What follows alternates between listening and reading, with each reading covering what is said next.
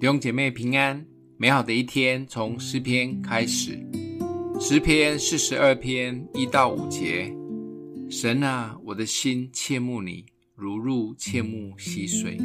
我的心可想神，就是永生神。我几时得朝见神呢？我昼夜以眼泪当饮食。忍不住的对我说：“你的神在哪里呢？”我从前与众人同往。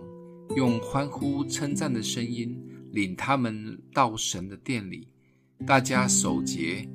我追想这些事，我的心极其悲伤。我的心啊，你为何忧闷？为何在我里面烦躁？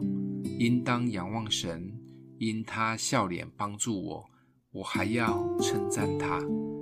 诗篇四十二篇及四十三篇是可以一起读的哀歌。也可以看作是由三个分段落组成的一首诗篇，因为这三个段落用的是相同的音调词句，甚至最后的结尾都是“我的心啊，你为何忧闷？为何在我里面烦躁？应当仰望神。”这两篇读起来可以感受到苦苦的心境，也可以说是期望和现实落差的无奈。当诗人遭遇一些悲惨的事，旁边的人甚至冷眼问他：“你不是很近前吗？你的神在哪里呢？怎么都不祝福你？”这些怀疑好像敲中了诗人的心，让他莫名的忧闷、烦躁起来，甚至有很深的自我对话。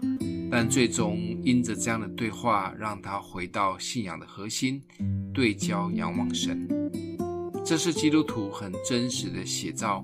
我们都相信神，甚至很多人是在教会服侍当属灵的领袖。但当面对生活或生命的苦难、无奈，或许刚开始还会常常自我安慰，甚至还继续鼓励身边的人，在神没有难成的事。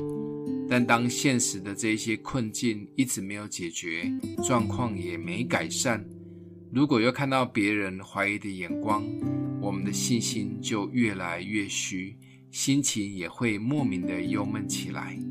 有这样的状态时，我们需要像诗人一样，有一些安静及内在的对话，也问问内室的王，相信答案就会出来。